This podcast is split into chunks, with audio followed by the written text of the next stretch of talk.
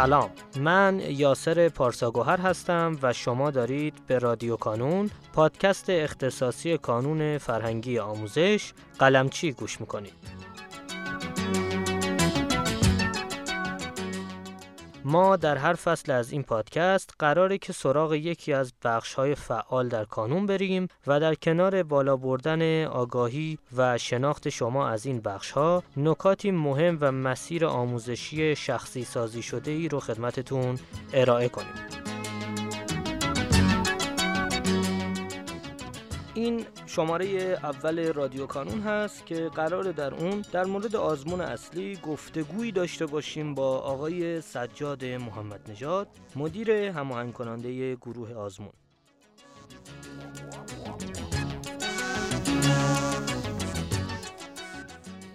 ضمن عرض سلام و خوش آمد. خواهش می‌کنم اگر مایل هستید سلامی ارز کنید خدمت دوستان و کم کم گفتگومون رو شروع کنیم.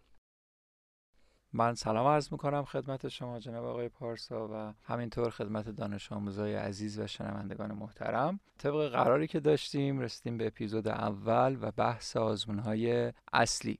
من قبل از اینکه وارد موضوع اصلی آزمون ها بشم دوست دارم که یک نکته راجع به فرایند تولید آزمون به بچه ها بگم تا بدونن دفترچه ای که روز جمعه آزمون میشینن پاش و شروع می‌کنن به حل سوالاش و خب با چیزی که براش برنامه‌ریزی کردن و دنبالینن که رشد بکنن بهتر یاد بگیرن چجوری به دستشون می‌رسه؟ بچه دقت کنید فرایند تولید آزمون ها یه پروسه هفتاد روز است. سوال هایی که از طراحان منتخبی که تو کل کشور هستند جمع شده در اختیار گزینشگری قرار می‌گیره که در کنار مسئول درس و تیم ویراستار همگی از یا دبیران حرفه‌ای کشور هستند و یا اکثرا رتبه های برتر کنکورهای سالهای گذشته هستند که در کنار ما هستند که دفترچه‌ای که دست دانش آموز میرسونیم یک دفترچه‌ای با کیفیت بسیار بالا و در مسیری که دانش آموز می‌خواد به اون نتیجه برسه کمک کننده دانش آموز باشه. این نکته بود که می‌خواستم بگم دانش آموزا بدونن که برای تولید یک دفترچه آزمون شاید حدود 50 60 نفر از همکاران عیار بالا رتبه برتر در کنار همدیگه تلاش می‌کنن تا اون دفترچه رو به دست دانش آموز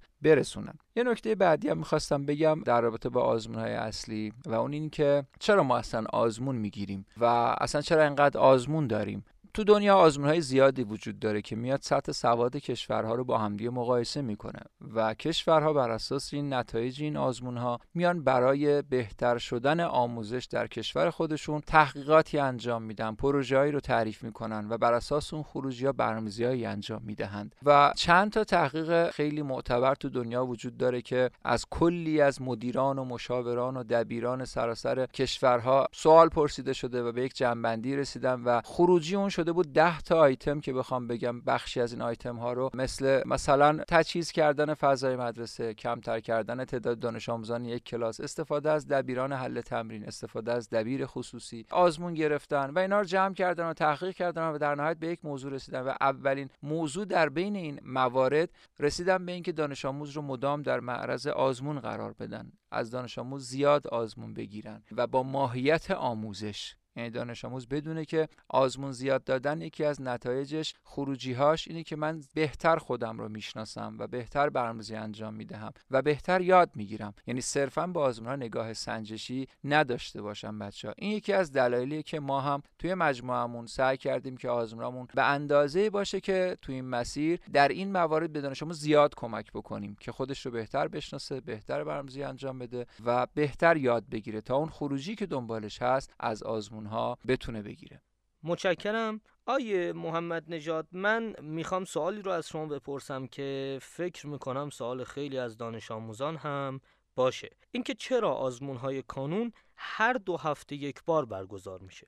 بله من هم به عنوان دبیر و مشاور که تو مدارس تهران مشغول هستم از خود من هم پرسیده میشه. بعضی از بچه ها میگن که خب فاصله زمانی طوری هست که نمی‌تونن درست برمزی انجام بدن. به عنوان تجربه سی ساله خود این مجموعه می‌خوام خدمت بچه ها عرض کنم که ما تو این سی سال به این جمعبندی رسیدیم. البته همین مسیر رو هم اومدیم و فهمیدیم که تصمیمی که سی سال پیش گرفته شده دقیق ترین تصمیم بوده که در رابطه با بازه زمانی آزمون ها گرفته شده. ما اگر فاصله آزمون ها رو کمتر از دو هفته می‌کردیم دانش آموز تا بخواد مطالعه بکنه فرصت زیادی برای تمرین کردن و مسئله حل کردن و تست زدن نداشت که خودش رو برای آزمون هم از یک نگاه دیگه آماده بکنه. و اگر فاصله بیشتر از دو هفته باشه که شاید ذهنیت خیلی از بچه ها همین هست اگر دانش آموز احیانا در یک آزمونی مثلا حالا با توجه به مشکلاتی که ممکنه پیش بیاد شرکت نمی‌کرد فاصله بین دو آزمون می‌شد یک ماه و نیم. یعنی عملا نصف یک نیم سال و دانش آموز از دست می‌داد و شاید بعدها خیلی سختتر می‌تونست جنبندی های لازم رو انجام بده و اون فرصتی که برای جبران داشت و بتونه پیدا بکنه. برای همین هر دو هفته یک بار قرار دادیم فاصله آزمون ها رو که دانش آموز در هفته اول بتونه برنامه مدرسهش رو پیش ببره و در کنار این در هفته دوم یکم برنامه‌ریزی انجام بده که بتونه مسئله و تمرین حل بکنه. کما اینکه من دبیر هم وقتی کلاس درس میدم از دانش انتظار دارم که برای هفته بعد که با من کلاس داره تمرین انجام بده. یعنی خود این هم موجب این هست که دو هفته پس یک تصمیم درستی بوده برای فاصله زمانی بین آزمون ها قبل از شروع گفتگومون شما از وجود بعضی پروژه ها در روند آزمون ها حرف می زدید. اگر امکانش هست لطفا مفهوم این پروژه ها رو برای ما و شنوندگانمون توضیح بدید. ما برای اینکه به بچه ها کمک بکنیم که هدف گذاری دقیق تری داشته باشن چون هر چقدر هدف گذاری دقیق تر باشه دانش آموز بازم میگم بهتر خودش رو می‌شناسه. یعنی یه جایی بالا هدف گذاری کرده یه جای پایین هدف گذاری کرده. بعد از نتایج آزمون میینه که خب من پس اینجا شناختم از مسیرم کمتر بوده یا کمتر تست دادم یا کمتر مسئله کردم یا با تیپ های کمتری آشنا شدم یا اصلا کمتر خوندم یا سر جلسه آزمون دچار مشکل شدم. ما می‌دونیم که هدف گذاری سه مدل داریم. هدف گذاری یکی هدف گذاری کوتاه مدته که دانش آموز آزمون به آزمون هدف گذاری انجام میده. یکی هدف گذاری بلند مدته که منی که وارد فضای آزمون ها میشم ابتدای سال یه هدف گذاری برای انتهای سال تحصیلی خودم دارم که می‌خوام با این خروجی از سال تحصیلیم خارج بشم. با این سطح سواد خودم بتونم به اینجا برسونم. پروژه ها تو این مسیر به ما کمک می‌کنن که ما هدف گذاری میان مدت داشته باشیم.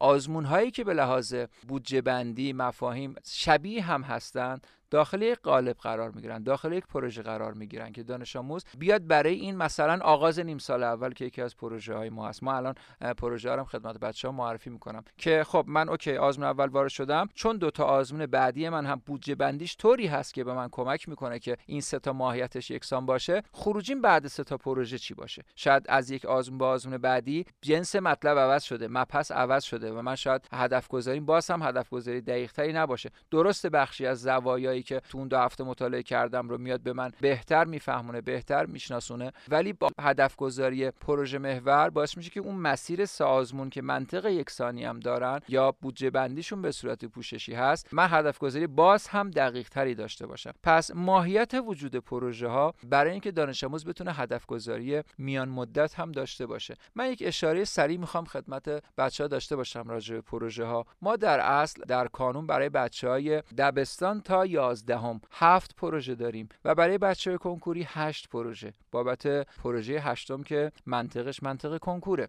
و این پروژه به این ترتیب است که البته پروژه صفر مانندی هم داریم به نام پروژه تابستان برای بچه‌ای که از تابستان با ما همراهی می‌کنن و ماهیت خاص خود آزمون تابستان که تو برنامه راهبردی من به این موضوع خواهم پرداخت در اپیزود بعدی. بچه با پروژه تابستان با ما همراه میشن بخشی از بچه و بخشی از بچه حالا اونایی که مدرسشون چهار فصل نیست یا توی تابستون علاقه به مطالعه ندارن که توصیه ما این هست که حداقل در کنار تفریحشون هم شده جزئی هم شده مطالعه داشته باشن از مهر با ما میان بچه که تابستون با ما نیستن. پس پروژه صفر ما پروژه تابستانه که معمولا شامل شش آزمون میشه. بعد وارد سال تحصیلی میشیم. شروع آزمون های سال تحصیلی با پروژه یک به نام پروژه تعیین سطح. یعنی دانش آموز وارد آزمون سال تحصیلی میشه. اولین آزمون که در هفته اول مهر برگزار میشه از تمام مباحث و مطالب سال گذشته است. دانش آموز بیا خودتو یک محک بزن که ابتدای کار کجایی؟ ارز از مبدا شما کجاست؟ خودتو بهتر بشناس که بتونیم وارد سال تحصیلی جدید بشیم. البته بچه‌ای که تابستون با ما همراهی کردن. این پروژه براشون پروژه جنبندی تابستان هم هست در کنار آزمون تعیین سطح بودنش. بعد پروژه دوم ما پروژه آغاز نیم سال اول هست که شامل سه تا آزمون هست که منطق پیشرویشون به صورت پوششی هست. پروژه بعدی ما باز هم شامل سازمون و به نام پایان نیم سال اول. بعد وارد پروژه چهارم میشیم که آزمون های ویژه ما هست که در ایام دی ماه و هفته اول بهمن برگزار برگزار میشه. قبل از اینکه دانش آموز تو مدارسش وارد نیم سال دوم بشه. بعد پروژه پنج که آغاز نیم سال دوم که ماهیت شبیه ماهیت پروژه دوم ما هست که آغاز نیم سال اول بود. یعنی دانش آموز تو هدف گذش این بخش هم هست. من پروژه دوم که آغاز نیم سال اول رو چجوری پیش بردم؟ حتی می‌تونم از اونجا کمک بگیرم. الان تو پروژه پنجم که شبیه همونه. نیم سال فقط عوض شده. منطقه آزمون ها یکسانه. چجوری می‌تونم از اون آزمون ها هم کمک بگیرم؟ از اون هدف گذاری پروژه محوری که داشتم کمک بگیرم. بعد می‌رسیم به دوران طلای نوروز و پروژه ششم که آزمون خاصی اونجا برگزار میشه در نهایت پروژه هفتم و پایان نیم سال دوم و البته بچه کنکوری که در پروژه هشتم به عنوان آزمون های جنبندی کنکور ما در کنارشون هستیم آقای محمد نژاد مهمترین ویژگی آزمون های کانون به نظر شما چیه؟ ما یک اصل تو کانون داریم و اون اینکه دانش آموز باید تک برنامه باشه. دانش آموزی که چندین برنامه داره حتی دوتا برنامه داره معمولا همین تک برنامه بودن خیلی از بچه‌ها میگن ما نمیرسونیم برنامه هامونو چون تو مسیر داره خودش رو می‌شناسه و کم کم می‌خواد خودش رو به اون حد شناخت که رسوند برنامه‌اشو درست پیش ببره. و حالا شما فرض کنید که این برنامه بشه دو تا برنامه. قطعا دچار اختلال در برنامه میشه نظمش به هم میریزه. پس تاکید ما همیشه تک برنامه بودن دانش آموز. بر همین اصل مهم این ویژگی کانون رو هم گذاشتیم بر انتباق کامل با برنامه مدرسه. یعنی دانش آموز چون تو مدرسه پیش میره و برنامه مرسه خودش رو داره و قطعا باید با برنامه مرسه هماهنگ باشه ما تمام تلاشمون این بوده که برنامه آزمون کانون هم با برنامه مدرسه هماهنگ باشه. که اگر دقت کرده باشید تو پروژه و شروع آزمون گفتم سال تحصیلی ما تو آزمون کانون از پروژه دوم شروع میشه که اولین آزمونش هفته سوم مهره. یعنی دانش آموز میاد 21 22 20 مهر. سرجلسه جلسه آزمون اولش میشه که 20 روز از سال تحصیلی گذشته. پس قطعا و ما یک هشتم اول مباحث کتاب رو ازش آزمون می‌گیریم. پس قطعا تمام بچه ها تو تمام مدرسه به این رسیدن و این باعث میشه که دانش آموز چیزی غیر از آن چیزی که در مدرسه می‌خونه برای آزمون نیازی نداشته باشه که بخونه. پس همون برنامه که تو مدرسه داره همون برنامه میشه برنامه آزمون و همین تک برنامه بودن باعث میشه که دانش آموز بتونه بهترین برنامه ریزی و بهترین خروجی رو از هم برنامه مرسه و هم از برنامه آزمون کانون داشته باشه. و در پایان من می‌خوام ازتون بپرسم که فرض کنید من یک دانش آموزی هستم که در یک درسی برنامه مدرسم از برنامه آزمون های کانون عقب افتاده توصیهتون به من دانش آموز چی هست؟ بله درسته که من خدمت بچه ها عرض کردم که بیشترین تلاش ما بوده که کاملترین انتباق و برنامه مرسه داشته باشیم. گاهن مثلا تو یک مدرسه دبیری عوض میشه برنامه مرسه دیر شروع میشه. تو یک درس به خصوصی ممکنه دانش آموز از برنامه آزمون های کانون عقب بیفته یعنی مدرسهش به اون بودجه بندی نرسیده باشه. اولا دانش آموزا دقت بکنن که اون درس به خصوص یا یک درس یا نهایتا دو تا درسش رو مشخص بکنه و بدون کدوم درس هست و چند صفحه هستن از اون درس هست. حتی اون درس هم ممکنه کامل نباشه. مثلا تو یک برنامه آزمونی که مثلا 15 صفحه قرار پرسیده بشه شاید به 5 صفحه آخر به دانش آموز نرسیده. اینجا دیگه ما توصیه اینه که قطعا دانش آموز برنامه مدرسهش رو باید پیش ببره. و این مهمترین توصیه ماست که به دانش آموز داریم. که دانش آموز تو همچین مواردی اولویت اول برنامه مدرسه شما هست که خب سر کلاس شرکت می‌کنی تمرین دبیر خودت داری تکلیف باید برای مرسه انجام بدی و نگران آزمون اون مپس نباشی. چرا که ما تو برنامه راهبردی آزمون برای این هم فکر کردیم؟ اینکه ایستگاه های جبرانی داریم آزمون های جنبندی داریم. دانش آموزانی که همون اول ثبت نام می‌کنن برنامه راهبردی آزمون ها رو می‌گیرن و به منطق برنامه نگاه می‌کنن هیچ وقت نگرانی بابت این موضوع هم ندارن. دو آزمون سه آزمون جلوتر می‌دونن که یک ایستگاهیه که اونجا قراره دوباره مطالب جنبندی بشه ایستگاه جبرانیه و اون تیکه رو می‌ذاره برای اون موقع تو اون آزمون میاد جنبندی می‌کنه. پس یک بار دیگه خدمت بچه ها عرض می‌کنم که دانش آموز اگر در یک درس به خصوصی از برنامه آزمون عقب افتاد مدرسه شما یا خود شما به هر علتی نتونستی برسی هیچ جای نگرانی نیست. اولویت اول شما برنامه مدرسه است. اما اونجا بیا برنامه‌ریزی کن ببین اولا چقدره چه حجمیه چند صفحه است. حتما اینو نگاه کن. بعد اینو تو برنامه بیا دوباره در مورد منطق برنامه ببین کجا قرار جمع بندی بشه کجا ایستگاه جبرانی شه که من در اپیزود دوم هم که در رابطه با منطق برنامه راهبردی آزمون ها قرار با بچه ها صحبت کنم مفصل به این موضوع خواهم پرداخت. خیلی ممنونم از شما و امیدوارم مطالبی که در این اپیزود گفته شد بتونه برای دانش آموزان مفید واقع بشه و حداکثر استفاده را از اون ببرن. و اگر سوالی دارن حتما برای ما کامنت بگذارن تا بتونیم در اولین فرصت به سوالاتشون پاسخ بدیم. توصیه می‌کنم اپیزود دوم ما که در مورد برنامه راهبردی هست رو از دست ندید. در اون اپیزود هم در کنار آقای محمد نژاد به چگونگی برنامه راهبردی می‌پردازیم و گفتگوی مفصل در این مورد خواهیم داشت. در پایان امیدوارم مسیری که آغاز کرده ایم بتونه نقشی هرچند کوچک در موفقیت دانش آموزان عزیزمون داشته باشه و همچنین تشکر می‌کنم از تمامی کسانی که ما رو در تولید هرچه بهتر این پادکست یاری می‌کنن.